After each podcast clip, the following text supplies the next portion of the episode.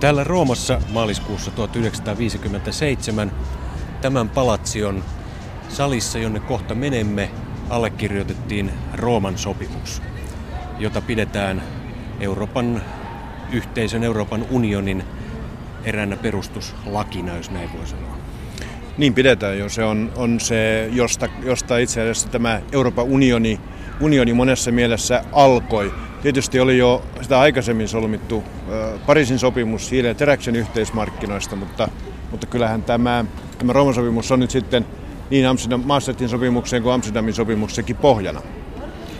Tämä on nykyään Campidoglion museo ja tämä on ihan auki turisteille. Täällä kuusi silloista perustajamaata allekirjoittivat Rooman sopimuksen. Mutta tämä aukio tässä tämän palatsin edessä on todella komea. Siinä on taustalla tuo Piazza Venezia, eikä vain, ja siinä on komeat talot tuon Piazzan varalla. Niin, tämä, tämä kuvastaa aika hyvin tätä Italian, Italian moniilmeisyyttä, että me olemme tietysti vanhan Rooman sydämestä, hyvin lähellä vanhan Rooman sydäntä. Tästä on, tästä on Kolossiumiin vain alle kilometrin matka, mutta toisaalta juuri tässä Piazza Venezia reunusta sitten Mussolinin rakentama huikea totalitarismin muistomerkki. Ja se sopii aika hyvin tähän, tähän Rooman ja Rooman sopimukseen, koska Rooman sopimuksessa ää, sitten vahvistettiin tavallaan sodan voittajien ja sodan häviäjien ää, yhteistyö, koska, koska siinä, oli, siinä olivat Italia ja Saksa totalitaarisen menneisyyden, menneisyyden vangit, jotka, jotka sitten tavallaan lopullisesti otettiin eh, eurooppalaisten ydinvaltioiden joukkoon tällä, tällä Rooman sopimuksella. Mielenkiintoista myöskin ajatella niin kuin Suomen kannalta sitä tilannetta, että kun Suomi nyt on lähestynyt Euroopan unionin ydintä, niin vuonna 1957 Suomessa viimeisteltiin eh, asiakirjoja päätöksiä, joilla sodan aikainen ulkomaankauppapolitiikka vapautettiin. Ja siis me olimme siihen aikaan hyvin kaukana ytimestä. Suomi oli menossa myöskin Pohjoismaisen tulliliiton, tulliliiton neuvotteluihin. Yöpakkashallitus oli seuraavana vuonna ja, ja Suomessa on tullut yhdistyneiden kansakuntien jäsen vasta kaksi vuotta aikaisemmin. Esko Antola, jos yritämme vähän mielikuvitella, niin kun tässä palatsissa, jonka saliin kohta siirrymme, niin allekirjoitettiin tämä Rooman sopimus, niin Miten sitä Suomessa siihen aikaan vuonna 1957 keväällä seurattiin? Mikä merkitys sillä oli Suomelle?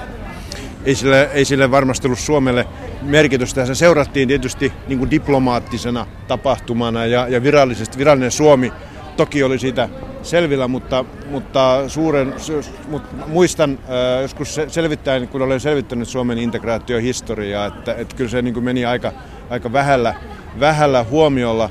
Se oli jollain tavalla niin kaukaista sen aikaisessa Suomessa, jossa todellakin pohdittiin vasta sodan jälkeisen ulkomaankaupan säännöstelyn purkamista, niin sanottua Helsingin asiakirjaa, jolla sitten sitä purettiin seuraavana vuonna. Et se oli, oli todella kaukana. Suomalaisethan pysyttivät hyvin tarkasti ulkopuolella tämmöisten kaikkien hankkeiden. Silloin elettiin, silloin Neuvostoliitto oli voimissa ja todella Urho Kekkosen ensimmäiset vuodet presidenttinä olivat menossa. Ja, ja me siihen aikaan vasta varovasti yritimme lähestyä pohjoismaista yhteistyötä. Että, että kyllä tätä on aika vaikea suomalaisesta perspektiivistä varmaan niin kuin arvioida tätä, tätä kokouksen merkitystä. La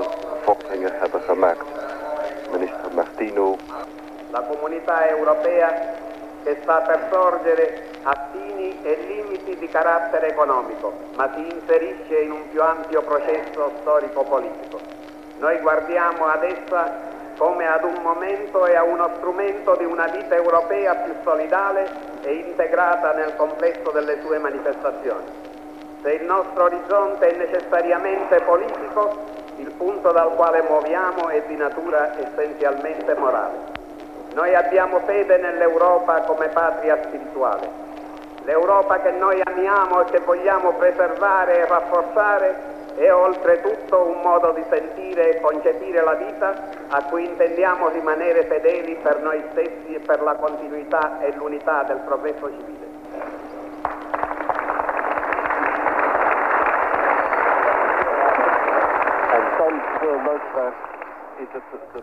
Rooman sopimus, ensimmäinen artikla. Korkeat sopimusosapuolet perustavat tällä sopimuksella Euroopan talousyhteisön. Toinen artikla.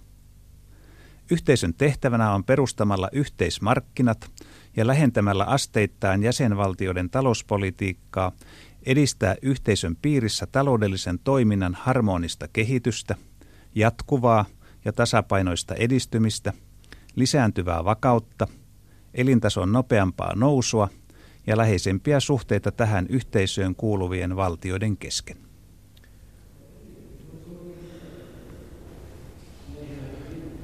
Kun Rooman sopimus allekirjoitettiin täällä salissa, jonka nimi on Sala degli Oraci Curiaci, Palazzo dei Conservatorin, hienossa salissa, joka on täynnä upeita maalauksia.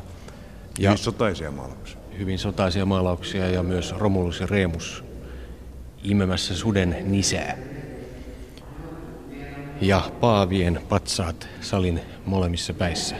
Tässä paavi Innocentio. Rooman sopimuksen allekirjoitus tapahtui aika juhlavissa tunnelmissa. Allekirjoitusta edelsi parin vuoden neuvotteluprosessi, joka käynnistyi Messinassa, Messinassa vuonna 1955 ja, ja näiden vuosien aikana sitten hahmoteltiin uusi tämmöinen integraatiojärjestö, jonka pohjana oli hyvin pitkälle hiili- ja teräsyhteisö, joka oli luotu vuonna 1951 Pariisin sopimuksella, jossa mukana olivat nämä samat kuusi maata – jota hiiltä ja hiilen teräksen yhteisö oli luonteeltaan tämmöinen sektoraalinen, hyvin sektoraalinen yhteisö.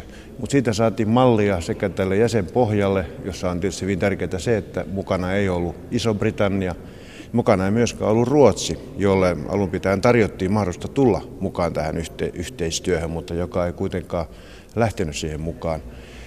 Oppia saatiin myöskin siitä, että, että luotiin tämmöinen institutionaalinen rakennelma sama rakennelma, joka on pitkälti vieläkin Euroopan unionin pohjana, jossa on hallitus ja edustava neuvosto, tämmöistä korkeata asiantuntemusta, politiikan ylä, yläpuolella olevaa teknokratiaa edustava, edustava komissio, jo tosin ei kutsuttu silloin komissioksi, vaan sitä kutsuttiin nimellä korkea auktoriteetti. Ja, ja sitten ä, tuomioistuin ja vielä sitten jonkinnäköinen tämmöinen parlamentaarinen edustus, edustustakin, joka ei silloin ollut lähelläkään sitä, mitä Euroopan parlamentti nyt on. Ja sen lisäksi vielä etujärjestöjä edustava taloussosiaalineuvosto, sekin oli tässä alkuperäisessä rakenteessa. Rooman sopimuksessa. Rooman sopimuksessa, kyllä. Tämä Rooman sopimus perusti siis Euroopan talousyhteisön EEC. Niin teki jo, ja saman aikaan perustettiin sitten myöskin atomienergiayhteisö, Euratom. Nehän, nehän allekirjoitettiin molemmat sopimukset tässä, josin, tosin ne ovat erilaiset eri sopimukset, mutta joka tapauksessa. Rooman sopimus on Euroopan integraatio-yhteistyökehityksen ehkä keskeisin virstanpylväs, voiko näin sanoa, koska silloin luotiin nykyisin Euroopan unionin perusta. No kyllä se varmasti on, näin voi sanoa. Sitä aikaisemminhan oli jo, oli jo sitten tehty tietysti sopimus eh, Euroopan neuvostosta. Se luotiin eh, vuonna 1949 se oli tietysti eräänlainen virstanpylväs ja se oli ehkä Euroopan kansalaisten kannalta hyvin tärkeäkin virstanpylväs, koska siinä sovittiin niistä perusoikeuksista, joita eurooppalaisilla ihmisillä on, ja luotiin sitten tuomioistuinmenettely niitä perusoikeuksia vaalimaan. Mutta taloudellisen integraation kannalta tietysti tämä EEC oli pitkä askel eteenpäin. Toinen, kolmas tämmöinen merkkipaalu luonnollisesti oli sitten Naton perustaminen, ja sillähän, sen perustamisellahan sitten vakiinnuttiin semmoinen olotila, että tässä EECssä käsitellään vain taloutta, Euroopan neuvostossa näitä kansalaisten oikeuksia ja, ja Natossa turvallisuutta. Ja tämä rakennelma on pysynyt sitten aika lailla muuttumattomana. Tosin sillä tavalla, että Euroopan neuvoston merkitys on tässä ehkä pikkuhiljaa muuttunut siitä alkuperäisestä. Siitä on tullut tavallaan semmoinen semmoinen ensimmäinen askel integraatioon esimerkiksi näille entisille sosialistisille maille. Kun täällä katselee näitä tauluja, niin todellakin hyvin sotaista tässä on ollut, että voi vain kuvitella, mitä EEC-sopimuksen allekirjoittajilla, Rooman sopimuksen allekirjoittajilla on käynyt mielessään, kun he ovat mahdollisesti näitä kuvia katselleet. Miekat viuhuvat ja keihäät iskeytyvät vihollisen lihaan kiinni Hevoset ovat tantereessa kumollaan, kärsiviä ilmeitä ja voitonriemuisia ilmeitä. Sitähän Euroopan historia on ollut. Kyllä, ja sinne mielessä tämä sopii taustakuviksi oikein hyvin Rooman sopimuksen allekirjoittamiselle, koska, koska, koska EEC ja integraatiotahan nyt voidaan ennen muuta pitää tämmöisenä rauhanprojektina. Se, koko, sen, koko sodan jälkeisen Euroopan integraation, siihen asti sen integraation suurena tavoitteena oli löytää järjestely, joka turvaisi sen, että, että Eurooppa ei enää ajautuisi samanlaiseen suureen sotaan, johon se oli ajautunut nyt kaksi kertaa, ensimmäisen ja toisen maailmansotaan. Ja näitä perustajaisiä ennen muuta niitä elähdytti tämä, tämä rauhan pyrkimys. EU on suuri, EU ja EEC ja EU on suuri rauhanprojekti. Ja sitten tämän rauhanprojektin rinnalla ikään kuin tai sisälle sitten rakennettiin näitä taloudellisen integraation malleja, taloudellisen integraation pyrkimyksiä, koska ajateltiin, että rauha ei tarkoita vain sitä, että, että jäsenvaltiot eivät sotisi, vaan että, että sille liittyy myöskin hyvinvointia, hyvinvoinnin luomista. Ja, ja, ja ajateltiin, että että tämmöisen integraatiolla nämä jäsenvaltiot sidotaan niin monin sitein toisiinsa, että, että sota käy niiden välillä mahdottomaksi. Ja, ja siinähän tämä Euroopan integraatio on onnistunut vallan hyvin. Että meillä on aika vaikea kuvitella tällä hetkellä, että Saksa ja Ranska käynnistäisivät sodan. Että se on myöskin asia, jota, jota aika vaikea enää selittää niin kuin nuorille sukupolville. Sellaiset lapset, jotka nyt käyvät koulua, koulua, heille on itsestään selvää, että että Eurooppa on rauhantilassa, että tämmöinen rauhanprojekti vallitsee, mutta, mutta se tilanne silloin, kun ne herrat täällä sen allekirjoittivat, tuli vallan toinen. Silloin oli kulunut vasta 12 vuotta sodasta ja, ja, ja elettiin vielä jälleenrakennuksen kautta ja, ja tämä EEC tavallaan huipesi sen jälleenrakennuksen siinä mielessä, että se, se, se sitoi nämä kuusi valtiota sitten, sitten yhteen tavalla, joka, jonka uskottiin pelastavan rauhan.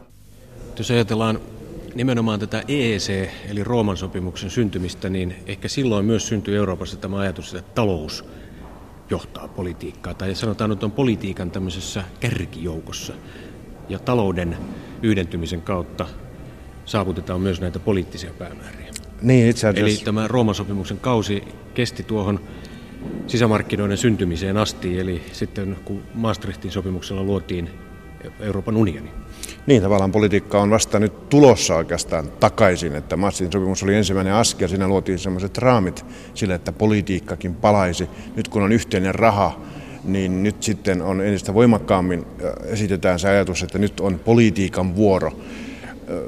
Tärkeää on kuitenkin ajatella myöskin asiaa sillä tavalla, että, että ensimmäiset kymmenen vuotta, ensimmäiset kymmenen sodan jälkeistä vuotta integraatiota yritettiin luoda nimenomaan politiikan avulla. Siis sillä tavalla, että, että tavoitteena olivat Euroopan Yhdysvallat ja, ja ajateltiin, että ensimmäinen askel tämän rauhanprojektin toteuttamiseen olisi integroida sotaväki, armeijat, luoda puolustusyhteisö ja, ja yhteinen ulkopolitiikka.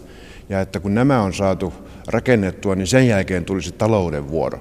Siinä mielessä voisi sanoa, että että Rooman sopimus merkitsi aivan tämmöistä niin kuin 180 asteen käännettä integraatiopolitiikassa, että nyt, nyt lähdettiinkin rakentamaan taloudellisen integraation kautta tämmöistä poliittista yhteistyötä. Ja, ja tämä oli seurausta siitä, että, että tämä politiikasta liikkeelle lähtenyt Euroopan Yhdysvaltojen luomisprojekti epäonnistui.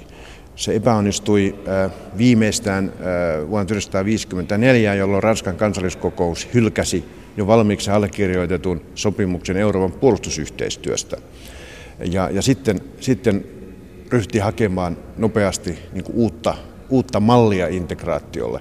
Niin tässä, kun täällä Rooman sopimus on allekirjoitettu, niin aikaisemmin tuli sanottua, että täällä on Paavi Innocention ja Urbanus kahdeksas on tuo toinen paavi tuossa salin toisessa päässä ikään kuin siunaamassa tätä sopimusta tai kädet ojossa – näiden korkeiden allekirjoittajien päällä.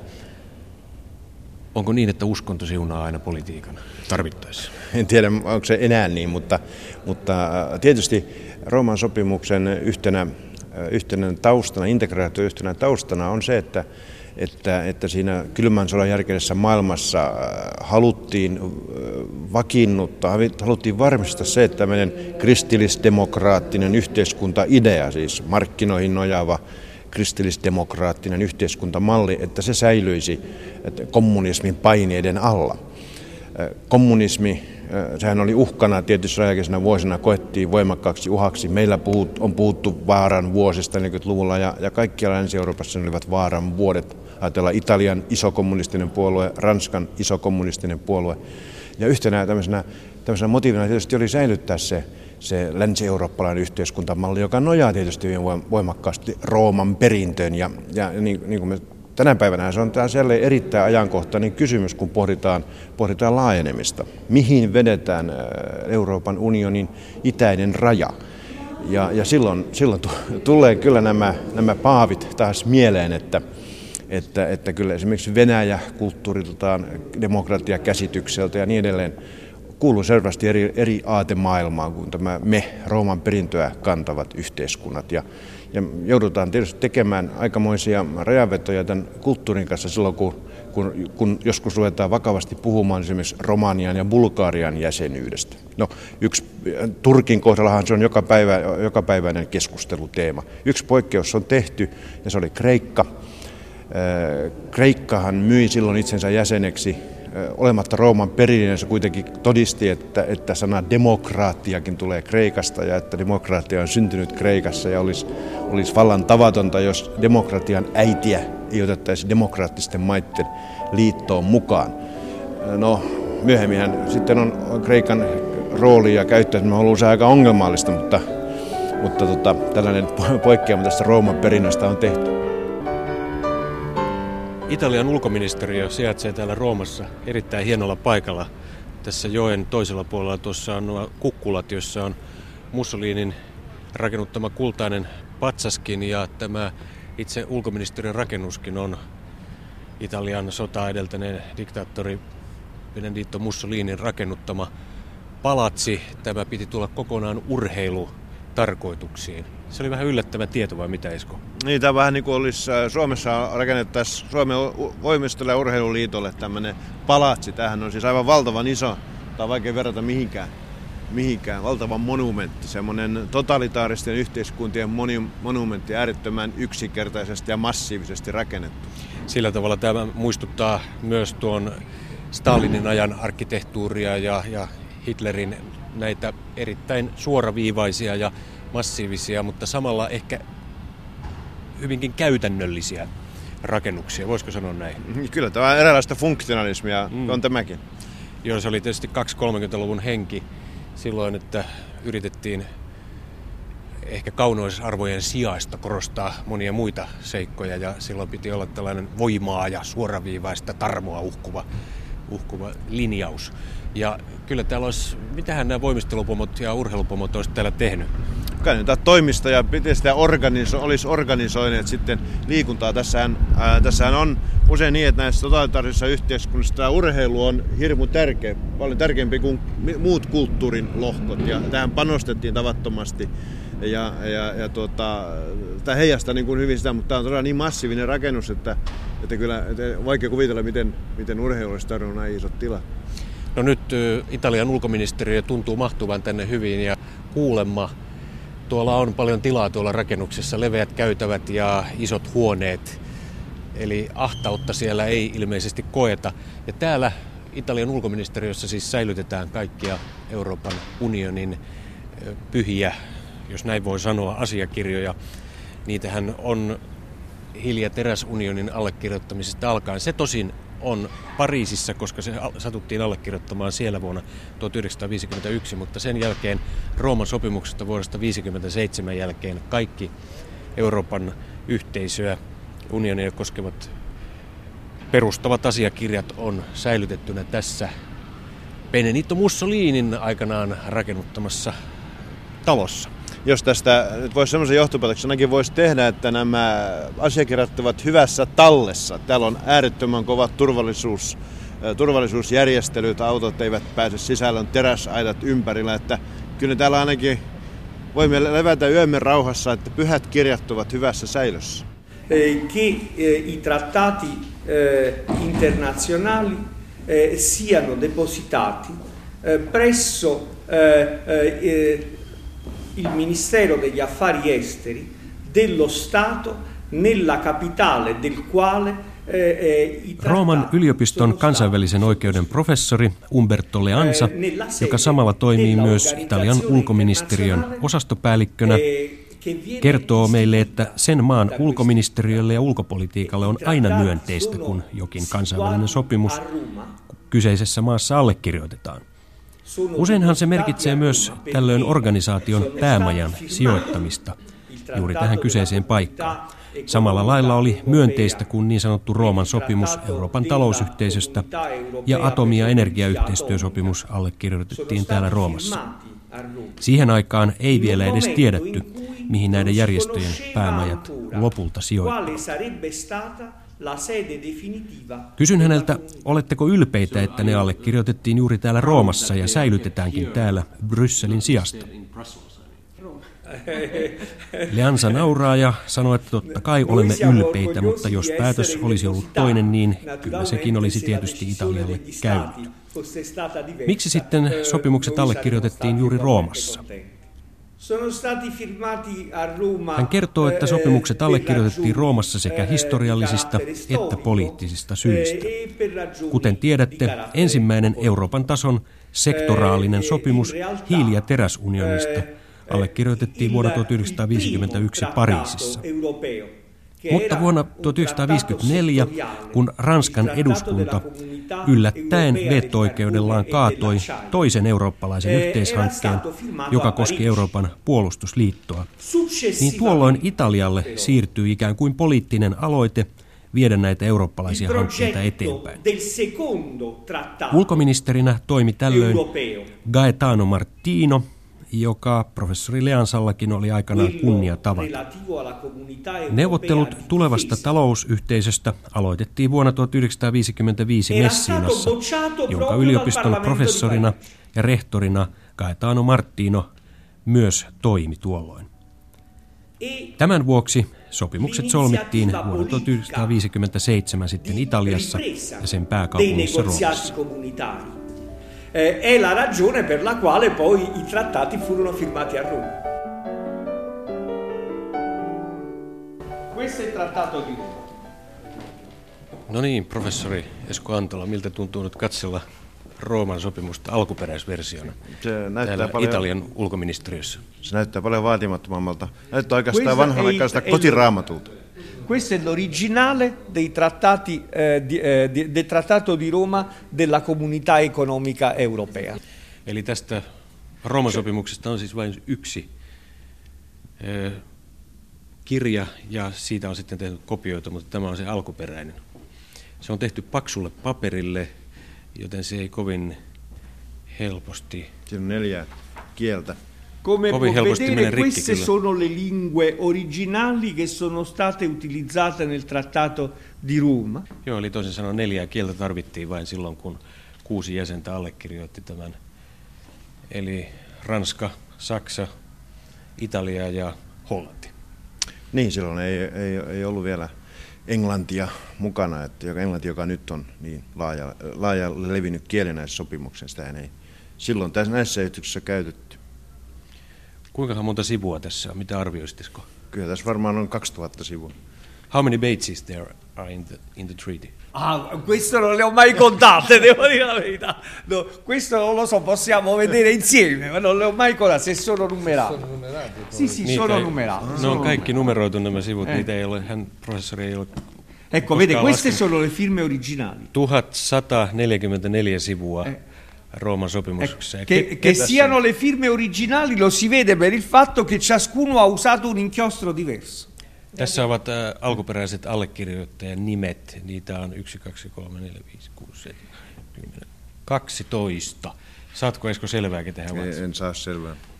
E le pagine sono, possiamo vedere, 1144. What are the names? Can you tell the names of the... Eh, I nomi adesso questi qua.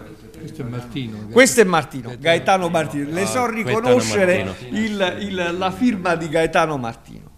Oliko Guetano Martinon rooli keskeinen rooli Esko sinulle tuttu? Ei ollut, kyllä se on, on, on tota, Eli kun näistä Tietysti. Euroopan unionin synnystä puhutaan, niin aina ranskalaiset nimet Monnet ja kyllä.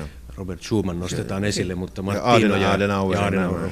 Era un medico, non oh, un avvocato o un politico o uno, uno scienziato politico.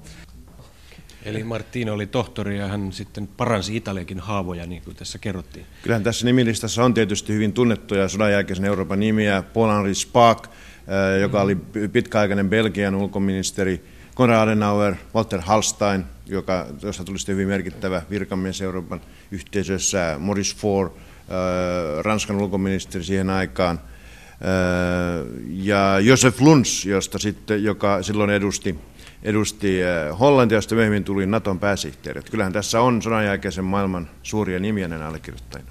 Mutta jotkut ovat nimiä, jotka eivät nykypäivän ihmisille enää kerro, kuten Luxemburgin nimet esimerkiksi, eivät kerro enää mitään nykypäivän ihmisille. Questo è il testo dell'atto unico europeo. Tässä on sitten äh, yhtenäisasiakirja, sopimus vuodelta 1987, joka oli ensimmäinen varsinainen suuri muutos Rooman sopimukseen, ja, ja se, on, se on huomattavasti ohuempi. Tässä tietysti tulee kysymys, onkohan nämä tehty suomalaiselle paperille nämä pyhät asiakirjat kuitenkin. E questo è il, è il testo del trattato di Maastricht. Mas- Maastricht on jo huomattavasti paksumpi asiakirja, se on noin Come 40, 30 potete senttimetriä. vedere, mano che si va avanti Ja hienommassa pakkauksessa. redazionale la cosa diventa... Eh? Joo, niin, Siinä oli jo niin monta enemmän jäsenmaita. Että Joo, ja kieliä on monia. Kieliä on monia. Joo. Questo invece è il trattato di Amsterdam. Ja Amsterdamin sopimuskin on siis tänne myös laitettu. Questo Ja näissä on jo 11 kieltä.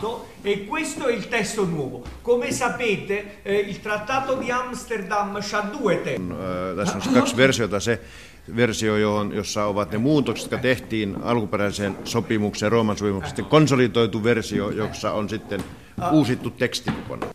Sono tutti documenti di Amsterdam, questi qua.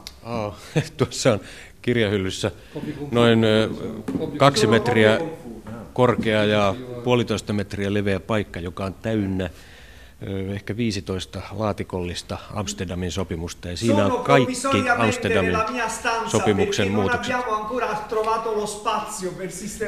Että mitä luulet, kun tuossa on. Aha, siellä on Oh, presidentti Martti Ahtisaaren allekirjoittama tehty Naantalissa 10. päivä heinäkuuta 9 1998. che noi conserviamo, naturalmente perché conserviamo gli atti Suomi hyväksyy Euroopan yhteisöjen tuomioistuimen ennakkoratkaisuvallan siten, että kaikki kansalliset tuomioistuimet voivat pyytää Euroopan yhteisöjen tuomioistuimelta Euroopan unionista tehdyn sopimuksen kuudennen osaston säädösten pätevyyttä ja tulkintaa koskevia ennakkoratkaisuja. Tämä Suomen äh, ilmoitus Suomen ratifioinnista on tehty kesällä 1998. Tässä on myöskin asiakirja, joka on annettu syyskuun 30. päivä 1997, jossa Martti Ahtisaari valtuuttaa äh, ulkoasiaministeri Tarja Halosen tai hänen estyneenä ollessaan suurlähettiläs Antti Satulin allekirjoittamaan Suomen tasavallan puolesta mainitun sopimuksen sekä siihen liittyvän päätösasiakirjan. Tässä on nyt sitten Suomen kohdalta tämä sitoutumiset tähän, tähän asiakirjaan. Amsterdamin sopimukseen. Amsterdamin sopimukseen ovat Kuten täällä sanoin, myöskin niin tuossa on noin 30 laatikkoa noita Amsterdamin sopimuksen pöytäkirjoja. Ne, mihin tämä johtaa sitten, kun EU on mahdollisesti laajentunut 25 jäseneen tai Ja, e- jopa useampaan? Mä luulen, tällä tavalla ei varmasti voida mennä, mennä enää seuraavia suuria neuvotteluja sitten, kun jäsenmäärä on kasvanut. Tässä täytyy jotakin, jotakin ratio, jonkinnäköistä rationalisointia täytyy tapahtua tässä touhussa, ja se mahdollisesti johtaa siihen, että Euroopan unionin luonnetta muutetaan, muutetaan ö, liittovaltioluonteiseksi tai, tai sillä tavalla, että tämä, tämä proseduuria pitää jollakin tavalla uudistaa. Tämä on äärettömän työlästä ja tavattomasti aikaa ja, ja, ja kuluttaa paperia. Kuinka monta kertaa Rooman sopimusta on muutettu vuosien varrella? No sitä on itse asiassa muutettu näin syvällisesti vain äh, 87, jolloin tehtiin tämä äh, yhtenäisasiakirja ja sitten Maastrichtissa nyt Amsterdamissa, mutta siinä on tehty kyllä tämmöisiä lievemmän asteisia modifikaatioita. Joka kerta, kun esimerkiksi tulee uusi jäsenvaltio, niin silloin siihen tehdään muutoksia ja nämä, nämä uuden, uusien jäsenvaltioiden liittymisasiakirjat, ne rinnastetaan näihin perustamissopimuksiin niin kuin merkitykseltään. Samaten siihen on tehty muutoksia 60-luvun puolessa välissä, kun nämä hiili- ja EEC ja, ja, ja tuota, atomienergiayhteisö pantiin yhteen, jolloin syntyi EU. Ja sitten siinä on tehty myöskin muutoksia 70-luvun alussa, kun parlamentin vaikutusvaltaa budjettimenettelyssä lisättiin, ja sitten vuonna 1975, jolloin sovittiin, että Euroopan parlamentin, parlamentin valinnassa siirrytään suoriin vaaleihin. Tämmöiset muutokset on tehty. Itse asiassa joka kerta, kun uusi jäsenmaa tulee, niin silloin tehdään muutoksia, mutta se ei edellytä tämmöistä hallitusten välistä neuvotteluprosessia, vaan ne muutokset hyväksytään sitten jokaisessa jäsenmaassa aina niin kuin kansallisen menettelyn mukaisesti. Nyt kun tässä katsomme tuota Rooman sopimusta vuodelta 1957, niin kuinka paljon siitä on tänä päivänä vielä voimassa, voiko sanoa?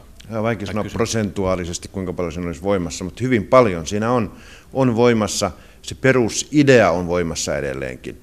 E, mutta tietysti siihen Maastrichtissa ja Amsterdamissa on tullut tavattoman paljon korjauksia. E, yhtenäisasiakirjassa jo vuonna 1987 siihen tuli Siihen tuli kokonaan uusia alueita, aloja, ympäristöyhteistyötä ja, ja, ja tällaista. Ja siinä muutettiin myöskin sitten sitä päätöksentekomenettelyä luotiin kokonaan uusi päätöksentekotapa. Maastrichtissa tultiin taas uusia asioita. Tämä on edennyt sillä tavalla, tämä, tämä Rooman sopimus, että se on siellä pohjalla. Siinä on tehty koko ajan, sen ala on koko ajan laajennettu. Kun se Rooman sopimuksessa oli muistaakseni 12 alaa, jota integraatio koskee, niin nyt sitten – jotka olivat jollakin tavalla integraation toimivallassa, niin nyt niitä on reippaasti yli 20. Ja, ja sitten sama, samalla on tietysti tapahtunut tehdä, tapahtunut tehdä sitten muutoksia, että, että voisi sanoa niin, että, että ei siinä kovin montaa koskematonta artiklaa enää ole, mutta se perusidea on säilynyt hyvin paljon samanlaisena. Miten Esko Antola sanoisit nyt, kun katsot noita alkuperäisiä sopimuksia ja olet Euroopan integraatiota nyt 15 vuotta kun tutkinut. 20. 20, no niin, mutta nyt Suomen kohdalta se on ollut aktiivista 90-luvun ajan. Miltä tuntuu katsoa näitä alkuperäisiä sopimusasiakirjoja no ensimmäistä no kyllä, kertaa? No kyllä se oikeastaan on aika, aika hieno nähdä, aika, aika hieno tunne tosiaan nähdä tuo Rooman sopimus etenkin. Tämä on aika massiivisen näköinen, näköinen laitos, että kyllähän tämä tavallaan, kyllähän tämä, mulla oli aikoinaan semmoinen kansainvälisen oikeuden professori Turun yliopistossa, joka sanoi, että kansainvälisistä sopimuksista ei saa opettaa kukaan, joka ei ole tehnyt kansainvälisiä sopimuksia. Tietysti voisi sanoa, että näistä Euroopan unionia ei saisi opettaa ylioppilaille muuta kuin semmoinen, joka on nähnyt nämä sopimukset. Että, että mä olen lunastanut sitten sen, sen tota, vaatimuksen. Onko karkeasti sanottu, että tämä on EU-raamattu? No kyllä se ei ole kovin karkeastikaan, kyllähän se on, on, se on samanlaisessa. Se on niin kuin perustuslain, vähintään sama kuin perustuslain niin kuin amerikkalaisilla on heidän, heidän tuota pyhät kirjansa. Jokaisessa jäsenmaassa on oma perustuslakinsa, Britannia lukuun ottamatta. Kyllä tämä samanlaisessa asemassa on tässä Euroopan yhteydessä, vaikka jäsenvaltiot, hyvin harvat jäsenvaltiot itse asiassa tunnustavat sitä perustuslaiksi. Se, sehän, se on, se on niin kuin poliittinen valinta, mutta kyllä tämä siinä, siinä asemassa on ja, ja sillä tavalla on kyllä, no ainakin lainausmerkeissä raamattu. Beh, certamente eh, eh, si, si, considera eh, eh, questi trattati come dei trattati tutto sommato eh, eh, di, di, livello costituzionale, che come tutti i, i documenti di livello costituzionale hanno una certa sacralità. Villa Borghese on yksi Rooman suurimmista puistoista ja täällä on todella roomalaisittain kanssa näitä suihkulähteitä patsaineen joka paikassa, ja, mutta kaupungin vastakohtana hyvin leppoisa meno. Tämä sijaitsee yhdellä näistä Rooman kukkuloista. Ilma on raikkaampaa kuin tuolla kuhisevassa kaupungissa, jossa autot ja skootterit täyttävät kadut pakokaasulla ja metelillä. Mutta Rooman sopimus oli voimassa lähes muuttumattomana 30 vuotta 80-luvun loppupuolelle saakka. Esko Antola, mikä sen teki tässä prosessissa sellaiseksi, että se kesti niin kauan? Joo, se, on, se onkin aika vaikea vastata. Tietysti se, että varmaan yksi tekijä oli se, että, että, että siihen sisälle rakennettu talous, talousliiton rakentaminen ö, oli niin kuin aika työläs prosessi ja, ja se rakennelma, ensiksi tulliunionin perustaminen ensimmäisen kymmenen vuoden aikana, ja sen jälkeen liikkeelle lähtenyt tämmöinen harmonisointikehitys, niin se, tuota, se oli aika, aika iso projekti. Ja sitä paitsi se integraatiokehitys välillä pysähtyi muutamaksi vuodeksi tykkänään tämän öljykriisin seurauksena. 70-luvun. 70-luvun alkupuolella ja puolesvälissä. Ja itse asiassa voi sanoa, että, että siinä muutama vuosi meni niin, että, että integraation sijasta voitiin puhua disintegraatiosta.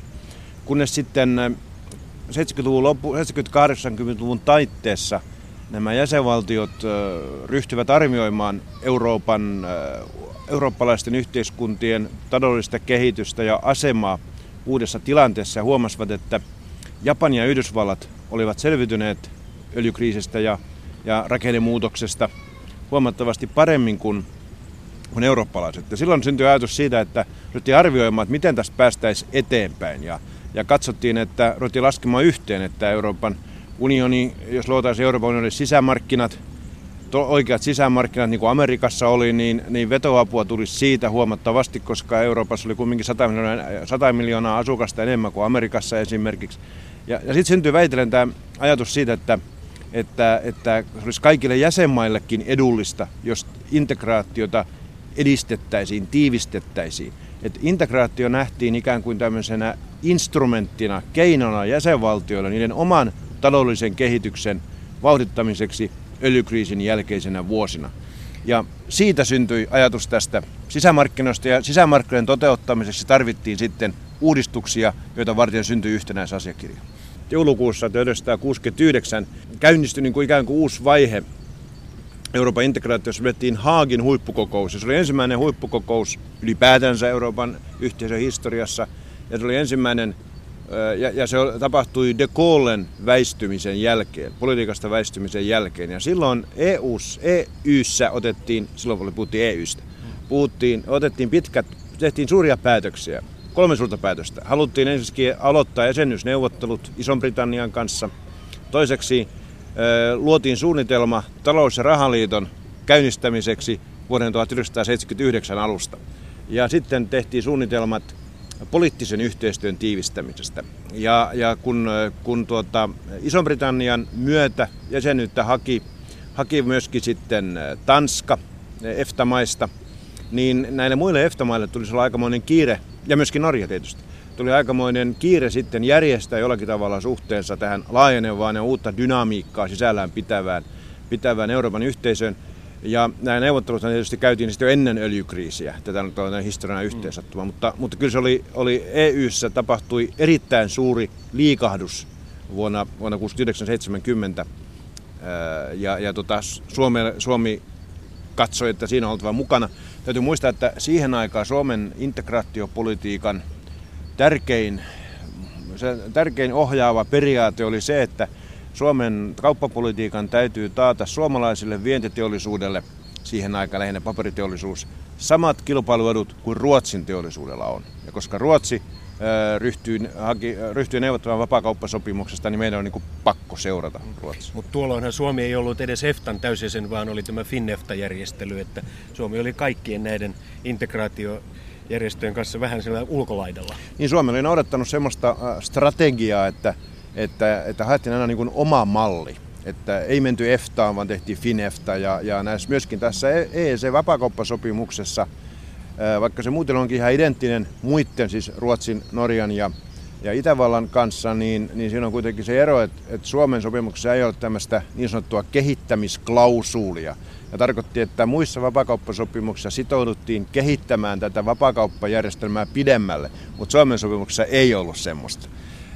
Mutta juuri se, että tultiin tavallaan niin kaukaa takaa samalle viivalle Ruotsin kanssa, niin, niin sehän sitten aiheutti Suomessa sodanjälkeisen historiassa aika ainutlaatuisen kansallisen keskustelun ja, ja erittäin kovan keskustelun, joka johti sitten poikkeuslailla suoritettuun presidentin vaaliin ja, ja, ja, ja tämmöiseen erittäin laajan yhteiskunnalliseen kes- myllerrykseen. Eli se oli se vaihe, jolloin Suomi sitten ikään kuin liittyy tähän Rooman sopimukseen. Niin, no erässä mielessä. 1972 tai Erässä mielessä tämän, liite, tämän vapakauppasopimuksen kautta, mutta vapakauppasopimushan koski, oli hyvin suppea alainen, se koski vain teollisia tuotteita. Mutta se oli kuitenkin tämä ensikontakti Rooman sopimukseen. No se oli näin, näin voi sanoa joo.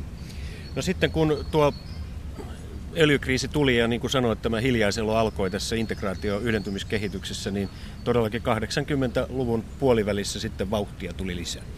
Niin, sitten, sitten kun EEC tai EU päätti tästä käynnistää tämän sisämarkkinahankkeen, niin silloin nämä EFTA-maat sitten taas hermostuivat tietysti kovasti siitä, siitä ja halusivat, että, että vapakauppasopimukset pitäisi, äh, vapakauppasopimusten pitäisi johtaa siihen, että, että ne myöskin pääsevät nauttimaan näistä sisämarkkinoiden eduista.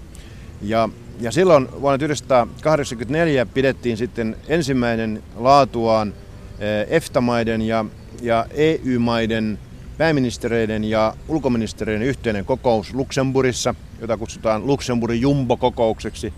Ja tästä Luxemburgin jumbo-kokouksesta käynnistyi semmoinen, semmoinen tuota, jatkuva yhteydenpitojärjestelmä sitten EFTAn ja EU välillä, jossa, jossa EFTA-maat niin koittivat sonderata sitä, mitä tapahtuu sisämarkkinoilla ja, ja neuvotella, että, että yhteistyö laajenemista siinä, siinä raamissa – ja tämä vaihe huipentui sitten tammikuuhun 1989, jolloin Jacques Delors, silloinen komission puheenjohtaja, teki kuuluisan ehdotuksensa tämmöistä kahden pilarin järjestelmästä, jota sitten ryhdyttiin kutsumaan etaksi, Euroopan talousalueeksi. Rappelez l'autre jour ce que disait le chancelier Adenauer il y a bientôt 30 ans. Si nous ne le faisons pas maintenant, il faudra attendre une génération pour le faire. Il est vrai que les temps ont changé qui veulent nous rejoindre. Miten voisimme nyt summata tämän Rooman sopimuksen merkityksen tälle kehitykselle? Suomihan on nyt sitten tultuaan 90-luvulla mukaan tähän yhdentymisjunaan kunnolla, niin joutunut sitten hyväksymään kaikki nämä pohjasopimuksetkin sellaisena kuin on muut aikanaan solmineet. Niin, mehän jouduttiin hyväksymään siis äh, tietenkin tämä niin sanottu akikommunitaarikka, se lainsäädäntö, joka perustui Rooman sopimukseen. Sehän me jouduttiin hyväksymään tässä ETA-sopimuksessa jo. Mutta tämä Rooman sopimus me hyväksyttiin vasta sitten, kun liityttiin jäseneksi Euroopan unioniin. Että tavallaan, tavallaan äh, sen äh, etan, etan puitteissa ja tämän EFTA-yhteistyön kautta me, me, me sopeuduttiin niin kuin siihen lainsäädäntöön, joka perustui Rooman sopimukseen, mutta Rooman sopimus me jouduttiin ostamaan vasta sitten, kun liityttiin jäseneksi vuonna 1995 alusta. Vedetään yhteen vielä tämän Rooman sopimuksen sanoisiko kulta-aika, joka oli siis tuosta vuodesta 1957 sinne 80-luvun lopulle.